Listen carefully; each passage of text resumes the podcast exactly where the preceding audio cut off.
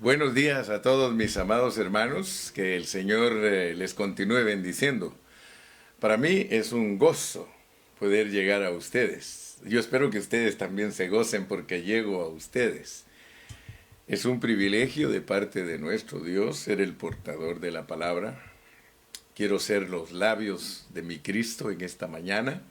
Quiero bendecirlos a todos ustedes con el pan fresco. Aleluya ya en el santuario celestial. El sumo sacerdote ya cambió los panes, ya tenemos un pan para todos los que nos va amaneciendo. Usted se da cuenta, si usted vive cerca de una panadería, todas las mañanas huele rico ese pan. Los panaderos trabajan muy temprano y nuestro sumo sacerdote muy temprano. Es cierto que en algunos países amanece antes que en otros, y en otros amanece más tarde. Por eso me gustó una expresión que usa eh, Moy, me dice, hermano, me saluda de México y me dice, aquí saludándolo desde el futuro, porque ya vamos dos horas adelante, usted todavía está en el pasado. Aleluya. Esa es muy bonita. Gracias, Moy. así que les decía que los panaderos madrugan y nuestro sumo sacerdote desde tempranito él ya cambia los panes y son panes perfumados. Qué rico. Quiero en esta mañana, voy a orar, pero quiero pedirte algo. Quiero que por favor te concentres porque estas lecciones nos hemos venido metiendo poquito a poquito y la dosis va siendo aumentada para que tú puedas conocer la palabra de Dios en una manera más profunda. Así que hoy quiero que por favor te concentres en lo que vamos a hablar, que estén, tus oídos estén atentos, tu corazón esté abierto, tenga la puertita abierta y que tu espíritu esté disponible para recibir. El título de nuestro mensaje hoy es Siendo uno con Cristo.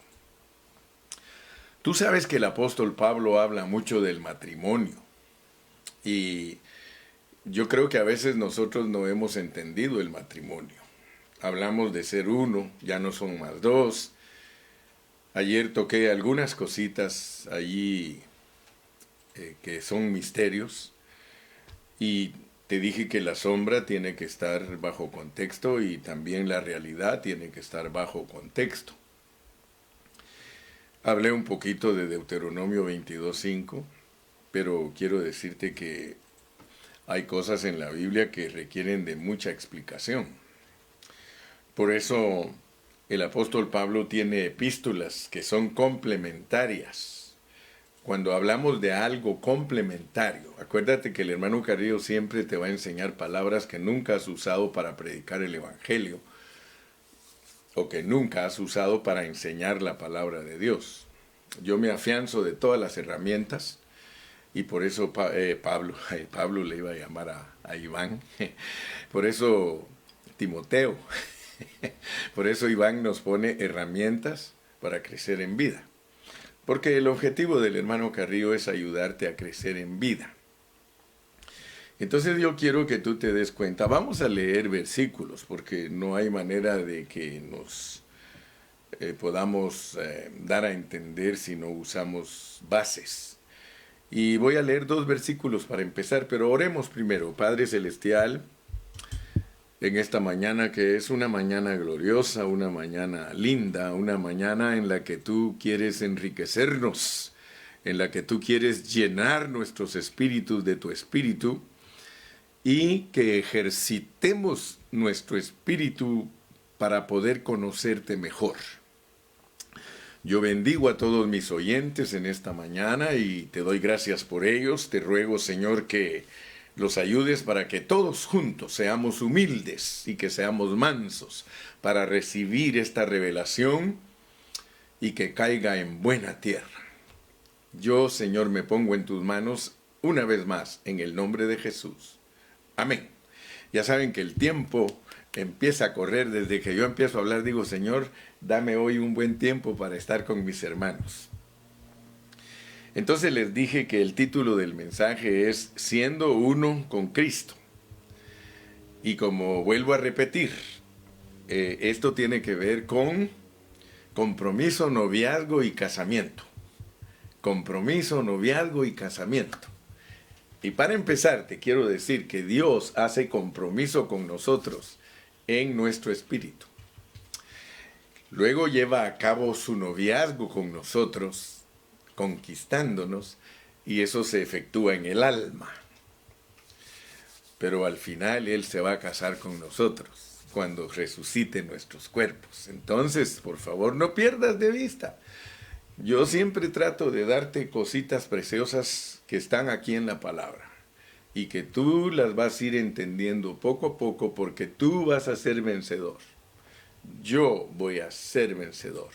Yo soy vencedor y voy a ser vencedor. Tú di lo mismo. Yo soy vencedor y voy a ser vencedor. No se te olvide que en el espíritu tuyo el Señor hace compromiso, por eso leamos eh, 1 Corintios 6, 17.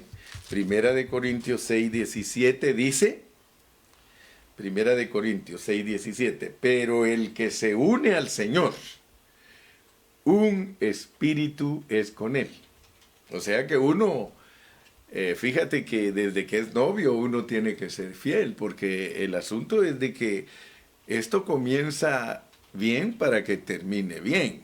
Cuando uno tiene a una novia, si uno no es fiel, eso no va a funcionar.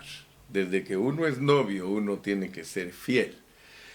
Y tú te vas a dar cuenta de la fidelidad de Dios desde que Él se hizo tu novio.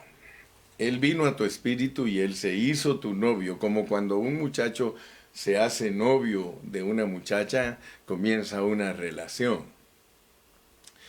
a medida que esa relación va creciendo, le da un anillo de compromiso. Aleluya. Mira, mira por dónde ando hoy.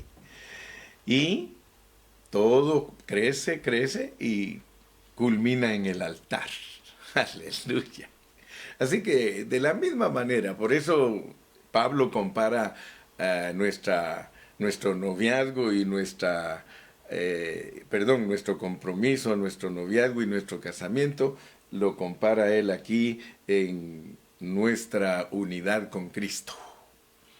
Entonces no pierdas de vista que somos uno con Cristo desde que somos novios y somos uno con el Señor para casarnos con Él. Todo lo de Dios empieza siendo uno. Desde que Él nos conquista, o perdón, desde que le gustamos, porque primero le tuvimos que gustar para que nos dijera, oye, ¿me aceptas? Y nosotros lo volteamos a ver y nos enamoramos de él a primera vista. Él también se enamoró de nosotros a primera vista. Y ahorita nos está conquistando y conquistando porque Él se quiere casar con nosotros. Yo te pregunto a ti en esta mañana, ¿tú te quieres casar con Cristo? Aleluya, yo sí me quiero casar con él, sí, ya tengo muchos años de ser su novia, soy su novia y lo quiero, lo amo, mi precioso, mi cuchi cuchi, aleluya. Ay, hermano Carrillo, pues aquí con la locura del Evangelio que dice que es lo único que, que nos puede salvar. Entonces ya te leí 1 Corintios 6, 17. Ahora vamos a leer Colosenses 1, 18 porque ese es nuestro libro, ese es el libro que nos ha mantenido. Colosenses 1, 19 tiene que ser. 2, 2, perdón. No, no, no, no, no, no. Colosenses 1, 18. Ahí estaba. Solo que a veces ya saben que como me emociono y la emoción pues a veces lo hace a uno que hasta mire otras cosas. Dice, y Él es la cabeza del cuerpo. Y Él es la cabeza del cuerpo. Y Él es la cabeza del cuerpo. O sea que podríamos decirlo, y Él es el esposo de la iglesia. Y Él es la cabeza del cuerpo. Él es el esposo de la iglesia. aleluya. Entonces aquí tenemos que entender que hay una cabeza y hay un cuerpo. Él es la cabeza de ese cuerpo. Él es el esposo de la iglesia. Ahora, notemos que el apóstol Pablo dice que este asunto del matrimonio, que es un misterio, o sea que es misterioso. ¿Ustedes se recuerdan? Vamos a leerlo en Efesios, Efesios capítulo 5. Ahí el apóstol Pablo nos habla de que esto es un misterio. En el 5.32, en el 5.32, él dice, grande es este misterio. Y muchos creen que el matrimonio de un hombre con una mujer es el misterio, pero, pero Pablo dice, grande es este misterio, mas yo digo esto, de Cristo o con respecto de Cristo y de la iglesia. Bueno, no cabe duda que también habrá un misterito por ahí entre el esposo y la esposa, pero lo que Pablo quiere que nosotros entendamos es el misterio de este matrimonio del cual se habla aquí, porque el contexto es de que los maridos amen a sus mujeres y que las mujeres se sujeten a sus maridos. Pero él dice, yo estoy usando eso de una como una ilustración, porque el misterio verdadero es Cristo y la iglesia. En otra oportunidad, pues les voy a hablar del matrimonio para darles vara a todos, porque no lo han vivido como se debe vivir, pero ahorita no les voy a dar vara como, como matrimonios, sino que ahorita lo que quiero es que entendamos este compromiso, este noviazgo y, y que va a haber casamiento y que se relaciona con Cristo y la iglesia. Gloria a Dios. Muy bien, leamos primera de Timoteo, capítulo 3 y versículo 16. Primera de Timoteo 3, 16. Y dice, e indiscutiblemente, grande es el misterio de la piedad. O sea que ese misterio del amor, es, el piedad es amor. Dios fue manifestado en carne. Fíjate que el misterio del matrimonio, para que uno lo pueda entender, tiene que entender la encarnación de Cristo. O sea que el que no entiende el proceso del Dios triuno, de que Él es espíritu y que se encarna y que muere y resucita, no va a poder entender lo que Dios le quiere enseñar. Entonces eh, vamos a ir eh, avanzando despacito, muy despacito, porque el apóstol Pedro decía que las cosas que hablaba Pablo, que eran muy difíciles de entender, yo le doy gracias a Dios porque Dios me está revelando a mí todo lo que Pablo escribió. Todo, todo, todo lo que Pablo escribió tiene una implicación. Así que cuando Él nos habla del matrimonio, Él quiere que entendamos que implica la unión de Cristo con su iglesia. Y Él usa términos para darse a entender que implican compromiso, que implican noviazgo y que implican casamiento. Así que él, cuando tú lo leas y leas sus escritos respecto a la unión de Cristo con la iglesia, que es matrimonio, tienes que tener en la mente compromiso, noviazgo y casamiento. En el, en el noviazgo va incluida la conquista, porque si el novio, después de que hizo compromiso con la novia, no la está... Eh, enamorando y chuleándola y diciéndole cosas bonitas, ella no se va a casar con él. ¿Por qué crees tú que nosotros nos vamos a casar con Cristo? Porque Él cómo nos chulea. Y hermano, Él de verdad que a nosotros los cristianos nos dice en su palabra cosas tan lindas y tan bellas que, oiga, es imposible que nosotros despreciemos a nuestro novio. Yo creo que los que desprecian a su novio, que es Cristo, es porque no están enamorados de Él. pero si tú estás enamorado de él, ah, tú me vas a dar la razón. Entonces, así como hemos entendido palabras de indicación, implicación, significación o significado, hemos aprendido objetividad, eh, subjetividad, hemos aprendido experimentar. Eh, hoy se trata un poquito de posicional y de disposicional.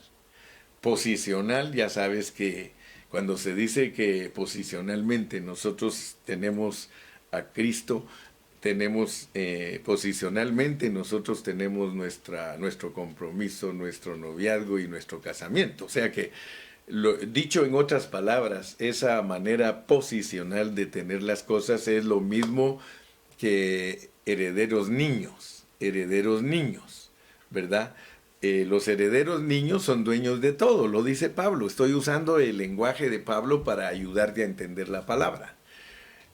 Mientras el heredero es niño, dice, en nada difiere de un esclavo porque no puede disfrutar de toda la riqueza, aunque es dueño de todo.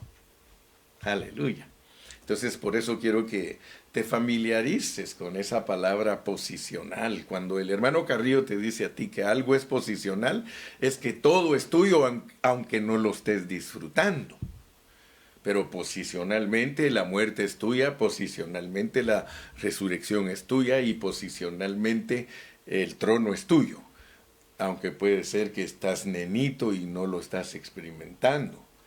Para que lo experimentes necesitas disposición. Entonces, tú puedes disfrutar de todo lo que tienes posicionalmente si te dispones. O sea que cuando yo te hablo de que esto es también disposicional, yo te estoy diciendo esto es experimentable. lo puedes experimentar. Eh, ¿Cómo podríamos ilustrarlo? Por ejemplo, un niño que su papá es rico, lo lleva a pasear a todos lugares, gasta mucho dinero en él, le da lujos, le da todo.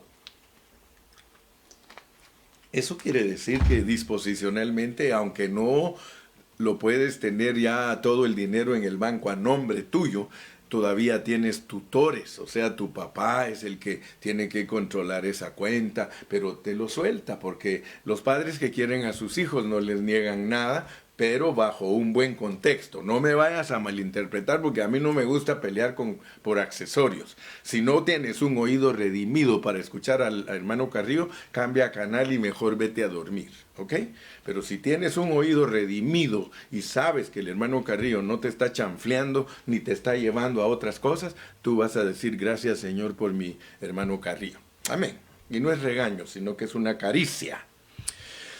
Amado hermano, entonces tenemos posicional y disposicional.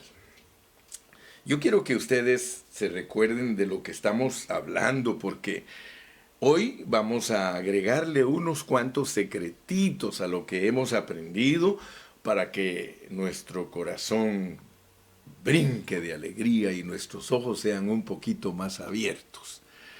Yo tengo el problema que mis ojitos son cerrados, a mí me cuesta que me vean mis ojos. Yo tengo ojos verdes, pero cuesta que me los vean. broma. Son a mí, como miel son mis ojitos, pero son chiquitos y para que me los vean bien yo tengo que abrir así los ojos. Pero entonces parece que estuviera asustado y, no quiero caminar tampoco asustado. Mejor quiero caminar como dice mi, mi esposa, dice Gilberto, tú tienes cara de angustiado. Así dice mi esposa siempre, se echa de ver en tu rostro como que andas en angustia. Y le digo, bueno, tal vez en alguna manera ando angustiado. Mi angustia es que los hermanos se les forme Cristo. Pero si, si a mis hermanos se les forma Cristo, le digo, yo abro mis ojos y soy feliz. Soy feliz si a ti se te abren tus ojitos. Muy bien, entonces vamos a repetir unos versículos que ya hemos leído por mucho tiempo, pero que siguen haciendo impacto en nuestro corazón. Colosenses 2.20.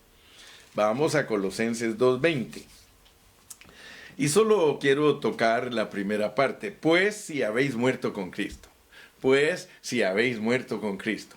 Pues si habéis muerto con Cristo. Y el 3.1. También la primera parte. Pues habéis resucitado con Cristo. pues habéis resucitado con Cristo. Amén. Entonces, el concepto de haber muerto con Cristo está en Colosenses. El concepto de haber resucitado con Cristo está en Colosenses. Y ahora te puedo decir eh, eh, el, el concepto del trono, porque hay cruz, resurrección y trono.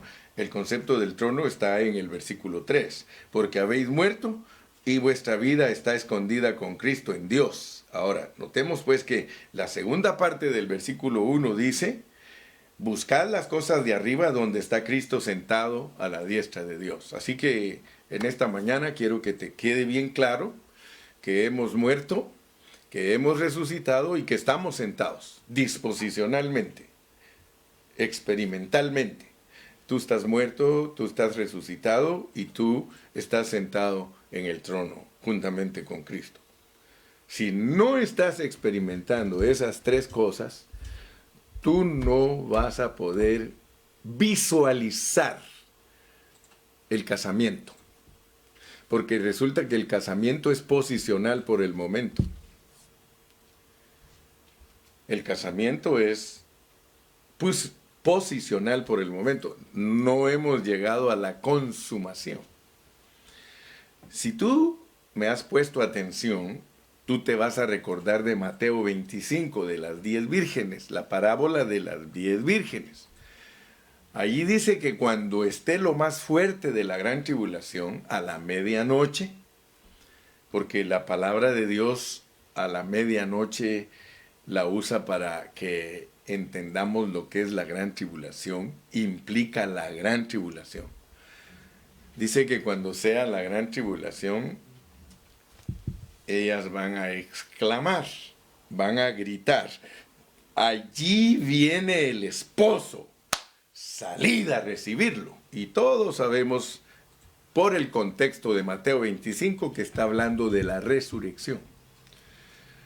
Entonces yo quiero, por favor, mi amado, que tú estés centrado en tu mente, que Dios centre tu mente y que te des cuenta que el matrimonio consumado tiene que ver con la resurrección. El matrimonio consumado tiene que ver con la resurrección. O sea que la manifestación de nuestra boda, porque el Mateo 25 habla de estar preparados para las bodas. Y se llaman bodas. No se llama boda, se llaman bodas. Porque allí entonces vamos a estar totalmente casados los hermanos unos con otros y nos vamos a casar con Cristo. Aleluya, es una son bodas. Ahorita te cuesta a ti y yo te voy a demostrar por qué te cuesta disfrutar a los hermanos, porque los hermanos son Cristo. Ayer lo hablamos. Ayer hablamos que los hermanos son Cristo. Si una persona no ama a los hermanos, Fíjate lo que estoy diciendo. De la misma manera que tú amas a Cristo, tienes que amar a los hermanos porque Cristo la cabeza y los hermanos el cuerpo y es un hombre nuevo. El que no ama a los hermanos no me puede decir a mí que ha entendido el mensaje del cuerpo de Cristo y la cabeza. Por eso, que, por eso es que Cristo le dijo a Pablo, Pablo, Tú estás persiguiéndome a mí al perseguir a esos hermanos, porque yo soy en ellos y ellos en mí. Imagínate. Cuando el Señor Jesucristo juzgue a las naciones, de acuerdo a Mateo 25, dice que le van a poner todas las naciones frente a su trono, y a todos los que le hicieron el bien, a los judíos y a los cristianos, les va a decir, venid benditos de mi Padre porque tuve hambre, porque tuve frío, porque estuve preso, porque estuve enfermo. Y por cuanto ayudaste a ellos, a mí lo hiciste. ¿Te das cuenta? ¿Te das cuenta que el Señor dice que todos los hermanos somos Él? Somos Cristo. La iglesia es Cristo. Entonces date cuenta pues que Tienes que entender esos secretitos que están escondidos. Esos secretitos te van a ayudar para que vayas entendiendo la palabra. Entonces hoy vamos a meternos a cosas preciosas. Ya sabes que primero hablo un rato y de ahí te digo, y ahora metemos la velocidad porque ahora viene la implicación. Aleluya. Vamos a Gálatas 3:28 y lo vamos a comparar con Colosenses 3:11. Leamos Colosenses 3:11 ya que tenemos abierta la Biblia aquí. Colosenses 3:11. Fíjate lo que dice ahí y lo vamos a comparar con Gálatas 3:28. Dice, donde no hay griego ni judío, circuncisión ni incircuncisión, bárbaro ni escita, siervo ni libre, sino que Cristo es el todo y en todos. Cristo es el todo y en todos. Fíjate cómo dice en Colosenses. Y quiero que lo comparemos con Gálatas 3:28. Vamos a Gálatas 3:28 y tú vas a notar cuál es la diferencia. Dice Gálatas 3:28, fíjate, la misma expresión, pero vas a notar algo. Ya no hay judío ni griego, no hay esclavo ni libre, no hay varón ni mujer, porque todos vosotros sois uno en Cristo Jesús. Nota pues, por eso te dije, los escritos en la Biblia son complementarios. Y es el Espíritu Santo el que lo hace de esa manera porque nosotros tenemos que escudriñar la escritura y estudiarla y asimilarla para poder entender el propósito de Dios. Porque en Colosenses no nos dice que no hay varón ni mujer. Dice, porque todos vosotros sois uno en Cristo Jesús.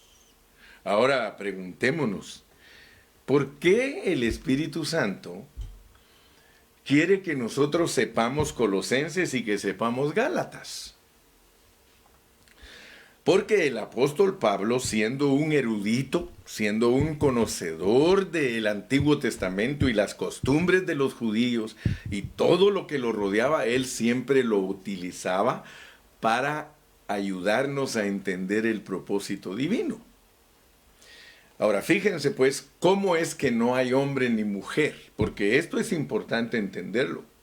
Regresemos al contexto o leamos el contexto podemos leer desde el versículo 26, porque para entender el 28 tenemos que usar el contexto. Dice el 26, pues todos sois hijos de Dios, pues todos sois hijos de Dios, por la fe en Cristo Jesús.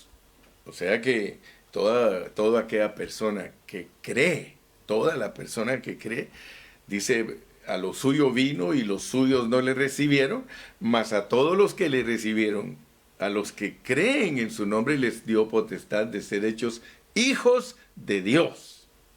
Y tú ya sabes que nosotros estudiamos la Biblia bajo contexto y muy detalladamente. El hermano Carrillo no es simple.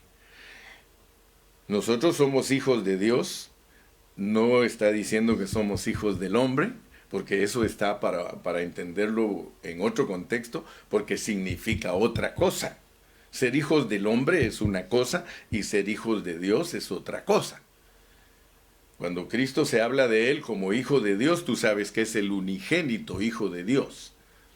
Pero cuando se habla de Él como hombre, Él es el hijo del hombre. Y eso es lo que le cuesta a tanta gente y siglos de conflicto para entender algo que ya nosotros lo entendemos perfectamente. Alabado sea Dios. Entonces, después de que nos dice que nosotros somos hijos de Dios, dice el 27, porque todos los que habéis sido bautizados en Cristo, de Cristo estáis revestidos. Se parece a Colosenses. Mire, eh, ponga atención porque esto es bien crucial lo que voy a hablar hoy porque todos los que habéis sido bautizados en Cristo, de Cristo estáis revestidos. Y para entender qué significa que hemos sido bautizados, tenemos que leer Romanos 6.3. Romanos capítulo 6 y versículo 3. Y ahí dice así, o no sabéis que todos los que hemos sido bautizados en Cristo Jesús, hemos sido bautizados en su muerte. Entonces vas a entender lo que quiere decir Gálatas, porque dice, porque todos los que habéis sido bautizados en Cristo Jesús, de Cristo estáis revestidos. En Colosenses habla de revestirnos, ¿sí o no? Cuando leemos Colosenses 3.10 dice, y revestido del nuevo hombre, y revestido del nuevo hombre. Entonces yo quiero que tú notes algo, mi hermano, porque aquí hay revelación, aquí hay implicación. Tú debes de saber que posicionalmente tú ya te moriste, que posicionalmente ya resucitaste y que posicionalmente estás sentado en Cristo. Ayer y muchos días antes hemos hablado de experimentar eso. Porque eso se tiene que experimentar, porque el que no lo experimente jamás podrá decir que es vencedor. Yo te dije que la muerte te lleva a la resurrección y la resurrección te lleva al trono, o sea que te lleva a Dios. Entonces, quiero que por favor veas, porque aquí la cosa no es fácil entenderla, pero si abres tu entendimiento la vas a entender. Vamos a ir a Primera de Corintios, capítulo 11. Y quiero decirte que el problema de los cristianos, pues, ay, hermano Carrillo, ya va a hablar de los problemas de los cristianos. Sí, es que la razón por la cual Pablo lo usó Dios para dar tanta revelación es porque nosotros tenemos muchos problemas. Y el problema que nosotros tenemos es que nosotros somos muy flojos, somos muy haraganes y muy conformes y nos vacilan y nos tuercen y nos engañan, pero porque somos lentos, somos muy descuidados. Porque cuando la mayoría lee la Biblia, siempre solo lee lo superficial y abraza lo superficial.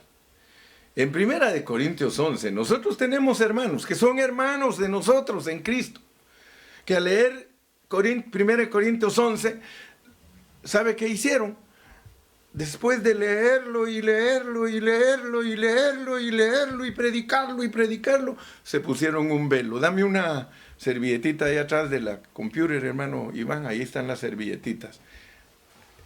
Solo era que estiraras la mano.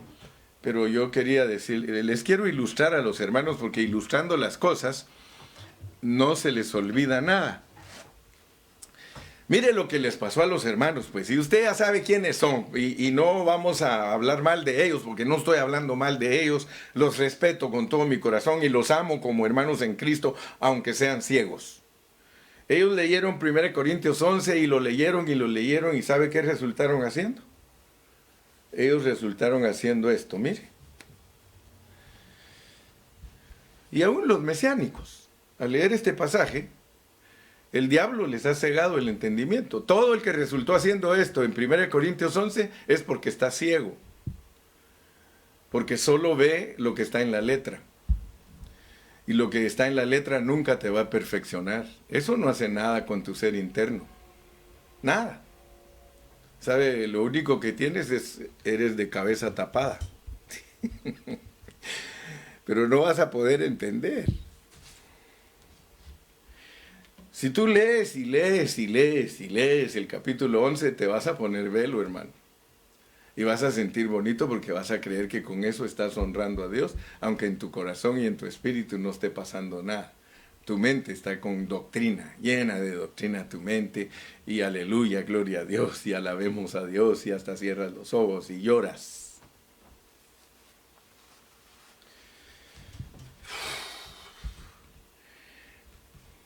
Yo quisiera que tú comprendieras qué es lo que Dios quiere decir en este pasaje. Solo te voy a leer para que me, des credibilidad, porque yo quiero que me creas, porque el que cree todo le es posible. Solo lee conmigo el versículo 16, porque Pablo escribe en una forma bien sutil, bien escondida, para ver quién lo entiende, pero le está diciendo cosas ahí escondidas. Versículo 16, lee conmigo el 11, 16. Con todo eso, dice, mira, con todo eso, si alguno quiere ser contencioso, si alguno quiere ser peleonero, nosotros, dice Pablo, las iglesias del Señor Jesucristo, no tienen tal costumbre, no tienen tal costumbre. Lo está diciendo Pablo. Pablo dice, con todo eso, si alguno quiere pelear por esto, nosotros no tenemos tal costumbre, ni las iglesias de Dios. Así que no estoy hablando de eso. Estoy viendo a ver si ustedes son listos, les dice. Estoy viendo a ver si ustedes ponen atención al hablar de Dios. Lo que yo les estoy hablando es esto, el verso 3. Pero quiero que sepáis, quiero que sepáis que Cristo es la cabeza de todo varón. Fíjate lo que Él quiere que aprendas. Muchos aprendieron a ponerse velo y no aprendieron la realidad de este pasaje, la implicación de este pasaje, la revelación pura de Dios. No la captaron. Pero quiero que sepáis que Cristo es la cabeza de todo varón. Y el varón es la cabeza de la mujer. Y Dios la cabeza de Cristo. Hermano, no me vas a dejar mentir, pero Dios aquí está hablando de matrimonio. Aquí está hablando de matrimonio y, muchos no entienden eso. Muchos no entienden que Cristo tiene cabeza tiene marido. Cristo tiene marido. O sea que Cristo depende de Dios Padre. Él es su marido, Él es su cabeza. Y Cristo es la esposa de Dios. Pero es, o sea que para este lado es mujer y para este lado es hombre. Dios es el único que no tiene para el otro lado, solo para acá. Solo Dios es hombre. Solo Dios es hombre. Cristo es hombre para acá, pero para acá es mujer. Y aquí Él es cabeza del hombre. Aquí hay ahora, deje aquí arriba, aquí está Cristo que es cabeza del hombre. El hombre de aquí para acá es mujer y de aquí para acá es hombre. Fíjate pues, fíjate lo que te estoy explicando. Porque esto, aunque es sencillo, es bien profundo y solo por revelación te lo puede dar Dios. Primero quiero, quiero que sepáis, quiero que sepáis que Cristo es la cabeza de todo varón y el varón es la cabeza de la mujer y Dios es la cabeza de Cristo. Dios, Cristo, hombre, mujer la mujer no es cabeza de nadie. La mujer no es cabeza de nadie. ¿Te recuerdas que ayer te enseñé acerca de Deuteronomio 22.5? Que esos versículos, de la misma manera que no hay revelación aquí en el Nuevo Testamento para esos hermanos, tampoco hay revelación en el Antiguo Testamento. El que no entiende el antiguo jamás entenderá el nuevo y el que no entiende el nuevo jamás entenderá el viejo. ¿Cómo la ves? ¿Te das cuenta cómo está denorteada la iglesia? Porque cuando entiendes Deuteronomio 22.5, la mujer no se puede vestir de hombre, ni el hombre se puede vestir de mujer en lo físico, en lo físico. Pero eso tiene una implicación en lo espiritual y hay que saber explicarlo porque es una ecuación matemática espiritual. No vayas a creer que, ah, qué fácil. Ahorita te vas a dar cuenta. Mira, vamos a leer, pues, vamos a leer. Mira cómo funciona este asunto. Versículo 8.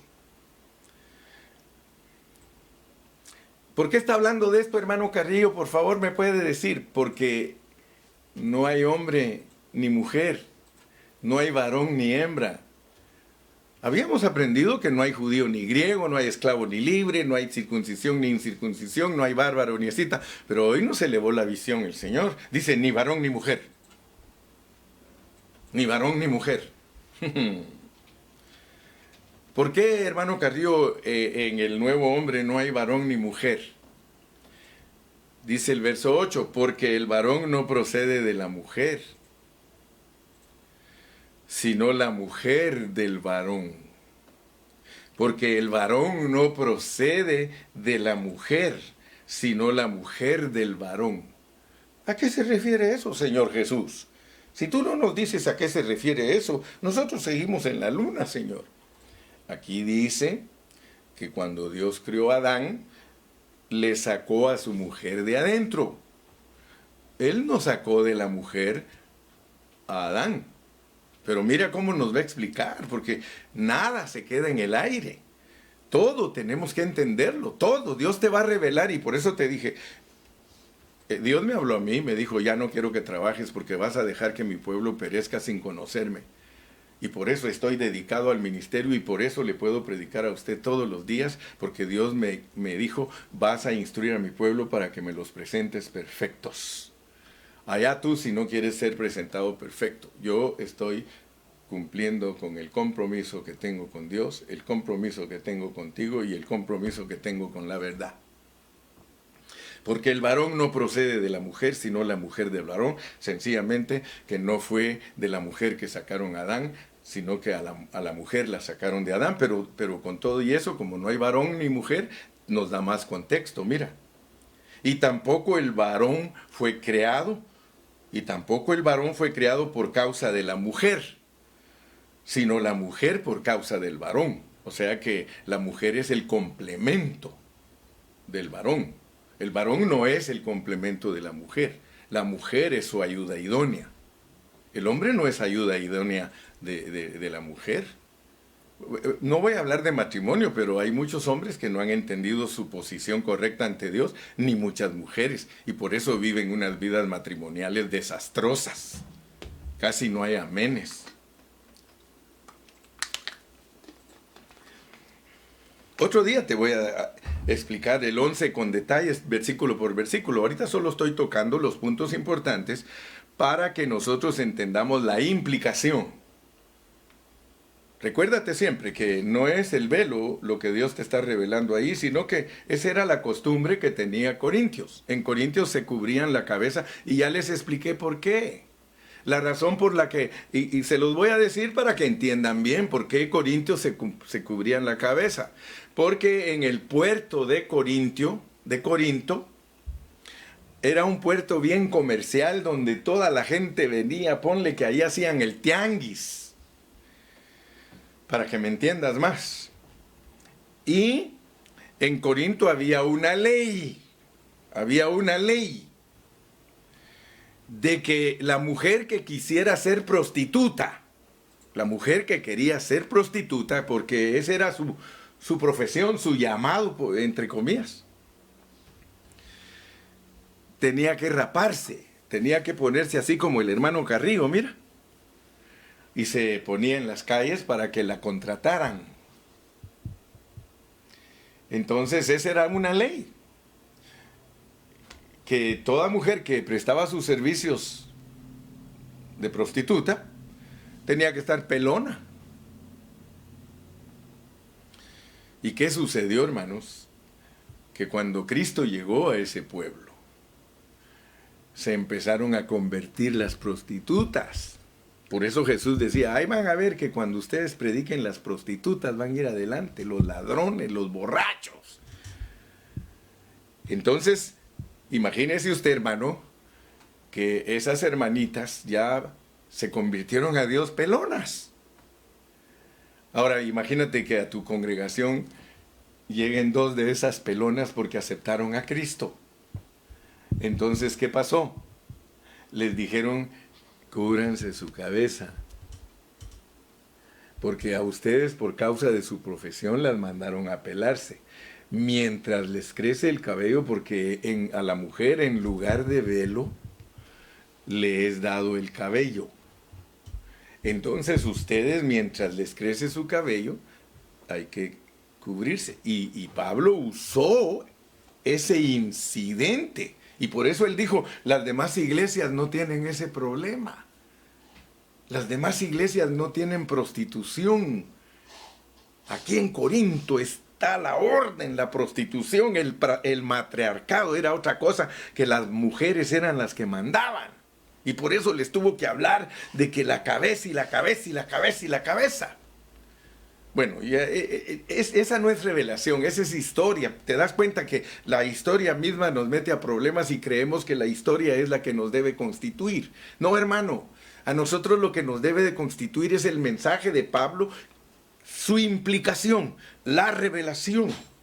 Entonces por eso fue que le dijo aquí, leamos el versículo 11, porque Pablo quiere que quede bien claro el concepto.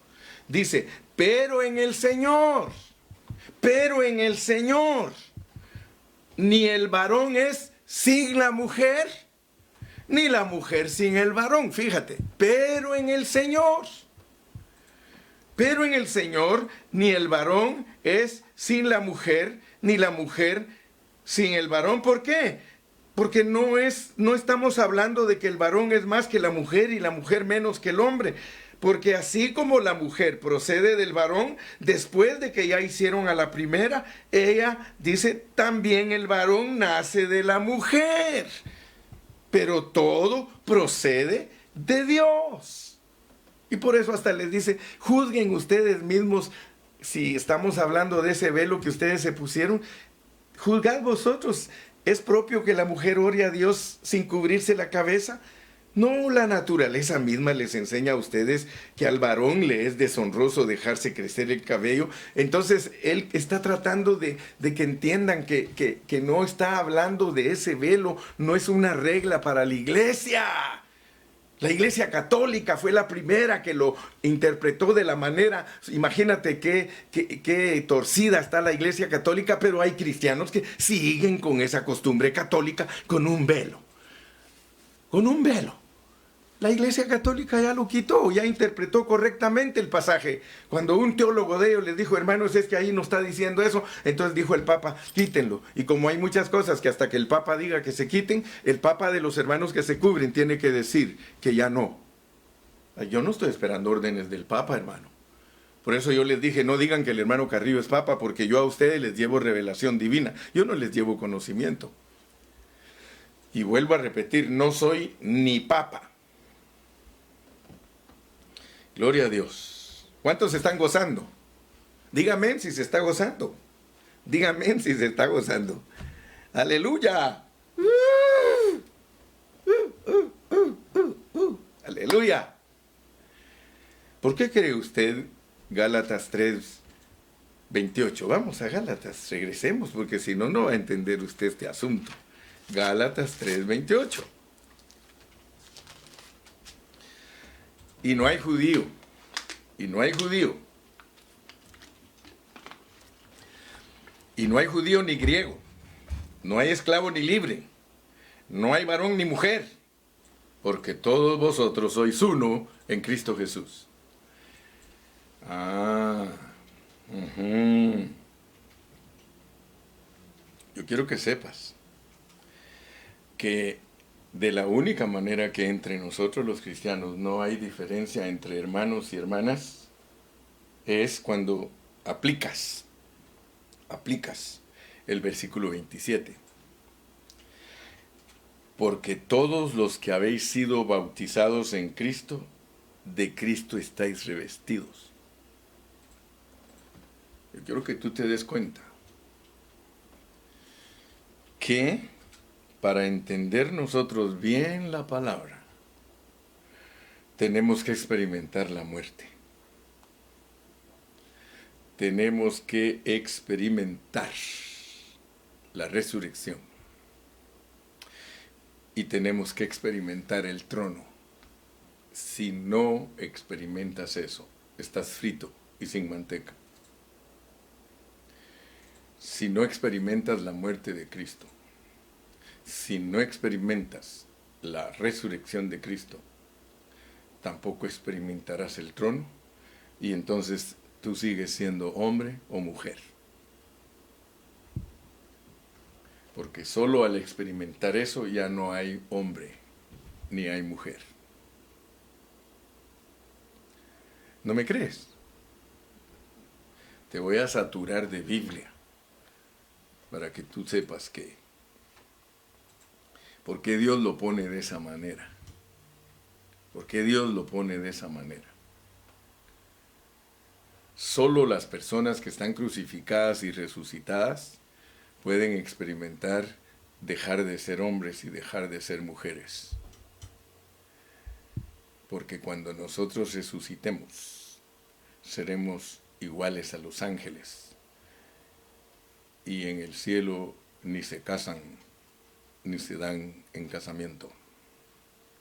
Ese concepto, ese concepto, aquí, solo es para identificar los sexos. Cuando nosotros nos manifestemos en gloria, nosotros somos iguales a los ángeles. Ahora, todo lo que yo te estoy hablando, hay posicional y disposicional.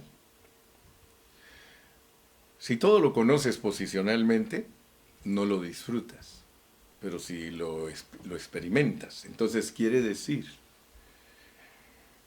que nosotros no vamos a entender la realidad de la palabra si no morimos con Cristo y si no resucitamos con Cristo, debido a que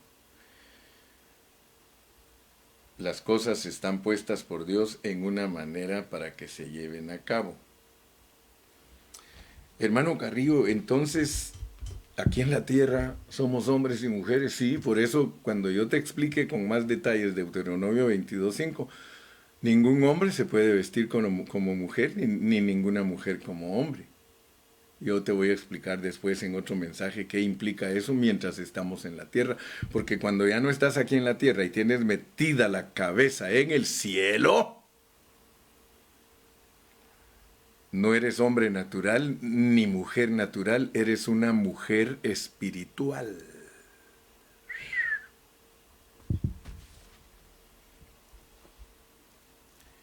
Ningún hermano que no experimente la muerte y la resurrección puede disfrutar de ser mujer espiritual. Seguirá siendo hombre natural, mujer natural. Y Dios no está buscando, por eso no se puede vestir. Se da cuenta cuando llegan a la boda y no están vestidos. Porque para ser la esposa de Cristo hay que vestirse de muerte y de resurrección. Yo creo que ahora me estás entendiendo más, porque mis desvelos no creas que son por gusto. Mis desvelos y mis lloros y mis súplicas ante Dios no creas que son por gusto. Tal vez para algunos van a ser por gusto, para los que trabaje con ellos en vano, pero para los que trabaje con realidad, para ustedes que son amantes de esta palabra, para ustedes estoy, estoy trabajando. Y por eso me gozo. Todo ojerudo, todo a veces con sueño, pero gozoso. ¿Por qué? Porque los estoy enriqueciendo.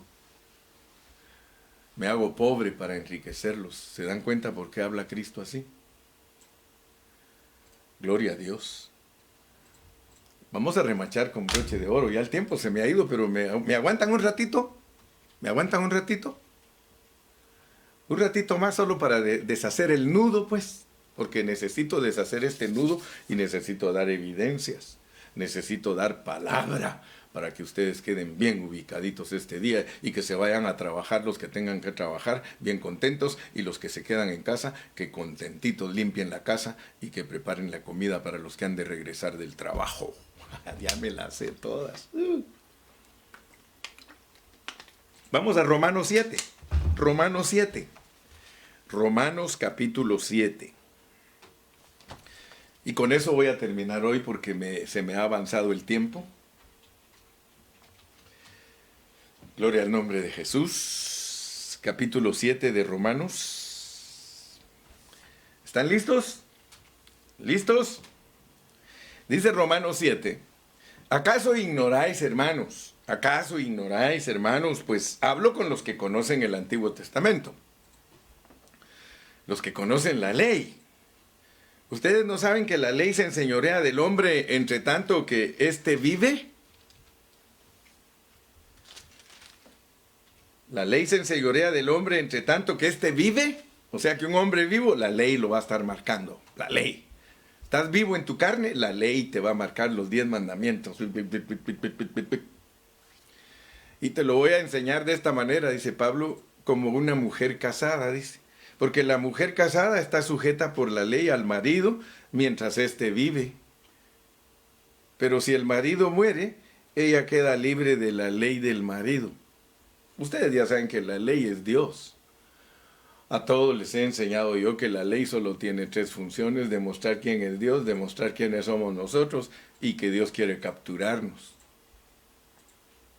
Así que si en vida del marido se uniere a otro varón, o sea que mientras la ley esté vigente, si, si, si la ley está vigente, y se quiere casar con otro, se va, se va a volver adúltera. Y el Señor aquí te dice, yo quiero que te cases conmigo. Yo soy el verdadero marido. Ese tu maridito que tienes ahí en la casa solo es una sombra. No quiere decir que no vale, ¿eh? porque no, no puede haber cuerpo sin sombra ni sombra sin cuerpo. Respeta a tu marido, mi hermana. Pero si su marido muriere, porque tú tienes que entender aquí la explicación, la implicación, la revelación. Así que si en vida del marido se uniere a otro varón será llamada adúltera, pero si su marido muriere es libre de esa ley, de tal manera que si se uniere a otro marido no será adúltera. En tu carne tu marido es la ley. La ley solo sirve para mostrarte que eres pecado, pecado, haciendo pecados.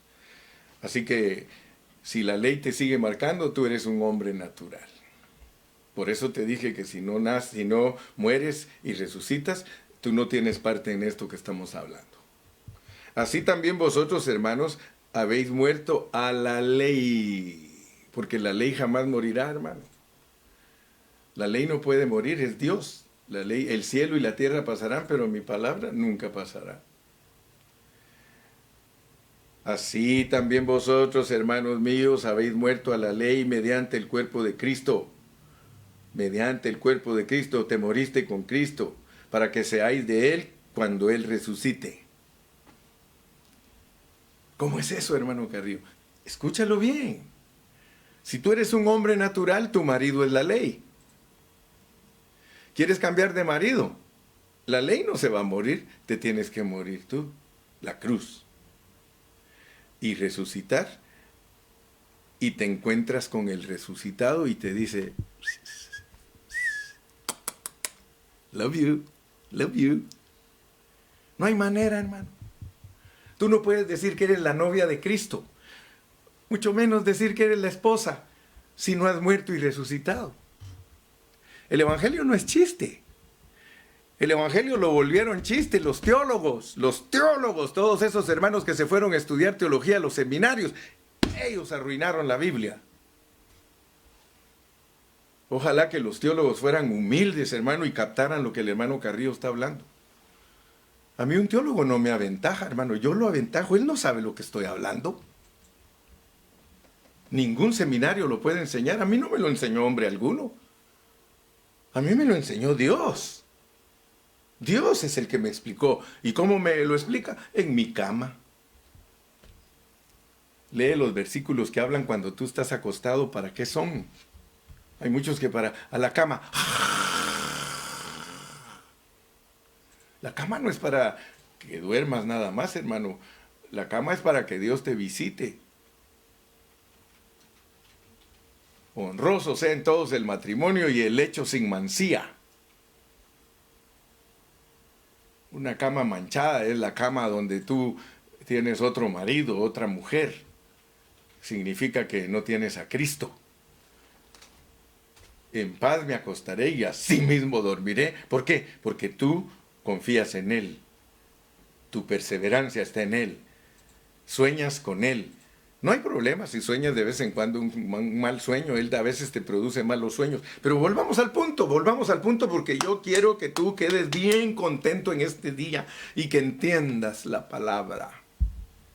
Así también vosotros, hermanos míos, habéis muerto a la ley mediante el cuerpo de Cristo para que seáis de otro, del que resucitó de los muertos, a fin de que llevemos fruto para Dios, fruto para el trono. Porque mientras estábamos en la carne, las pasiones pecaminosas que eran por la ley, obraban en nuestros miembros. Se da cuenta que no podemos ser legalistas porque los legalismos lo que producen en nosotros es que seamos más adúlteros, más fornicarios, más torcidos, hermanos pentecostales. Eso no hagas esto, no te pongas esto, no hagas esto, no aquí, no allá. Pablo dice, eso no te va a ayudar en nada. Seguirás siendo marido de la ley y todo el tiempo te va a marcar la ley y entre más procures de no hacerlo, más la ley te condenará. Pero si vives bajo la gracia, bajo el espíritu de vida, entonces tú estás en resurrección y cuando Cristo regrese te casarás con Él. Porque entonces vas a ser la esposa. Para ser la esposa del Señor hay que estar en la esfera de resurrección. Pero no, no te esperes para ser la esposa, sé la novia. La novia hoy mismo disfruta todo. Desde que Él hizo compromiso contigo, dice que te dio las, te dio, te dio eh, anillo de compromiso el Espíritu Santo hasta que te toque llegar a la posesión adquirida que es el matrimonio. Entonces, hermano, yo creo que te estoy dejando bien claro, te estoy dejando bien claro y puedo terminar con Cantares 6. Con eso termino. Vamos a Cantares 6. Oh, aleluya, aleluya, a su nombre. Cantares 6. Versículo 8. 60 son las reinas y 80 las concubinas y las doncellas sin número. Más una es la paloma mía, la perfecta mía, es la única de su madre. ¿Te das cuenta que uno puede llegar cerca a lo que Dios quiere? ¿Cuántos hermanos están cerca, hermano?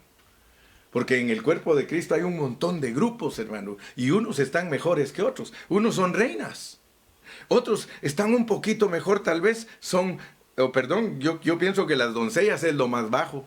Las doncellas son solo eh, muchachas que están enamoradas del rey y que el rey les apache el ojo pero hay otras que se llaman concubinas, ya tuvo que ver con ellas. Y aún otras tuvo que ver con ellas, reinas, pero, pero ninguna de ellas es la paloma del Señor. La paloma del Señor es todo el que experimenta la muerte y la resurrección y hereda a Dios. Padre Celestial, gracias en esta mañana por tu bendición. Gracias porque podemos entender tu palabra. Gracias que nos has bendecido en este día. Gracias por todos mis hermanos que han estado presentes y los que van a oír este mensaje después de haber estado en vivo, bendícelos, guárdalos, Señor, y abre su entendimiento para que sepan que ninguno es vencedor si no experimenta la cruz y la resurrección. Ninguno. Señor, ayúdanos para lograrlo antes que vengas tú de regreso y seamos el Hijo varón y las primicias. En el nombre de Cristo Jesús te lo pedimos. Amén y amén.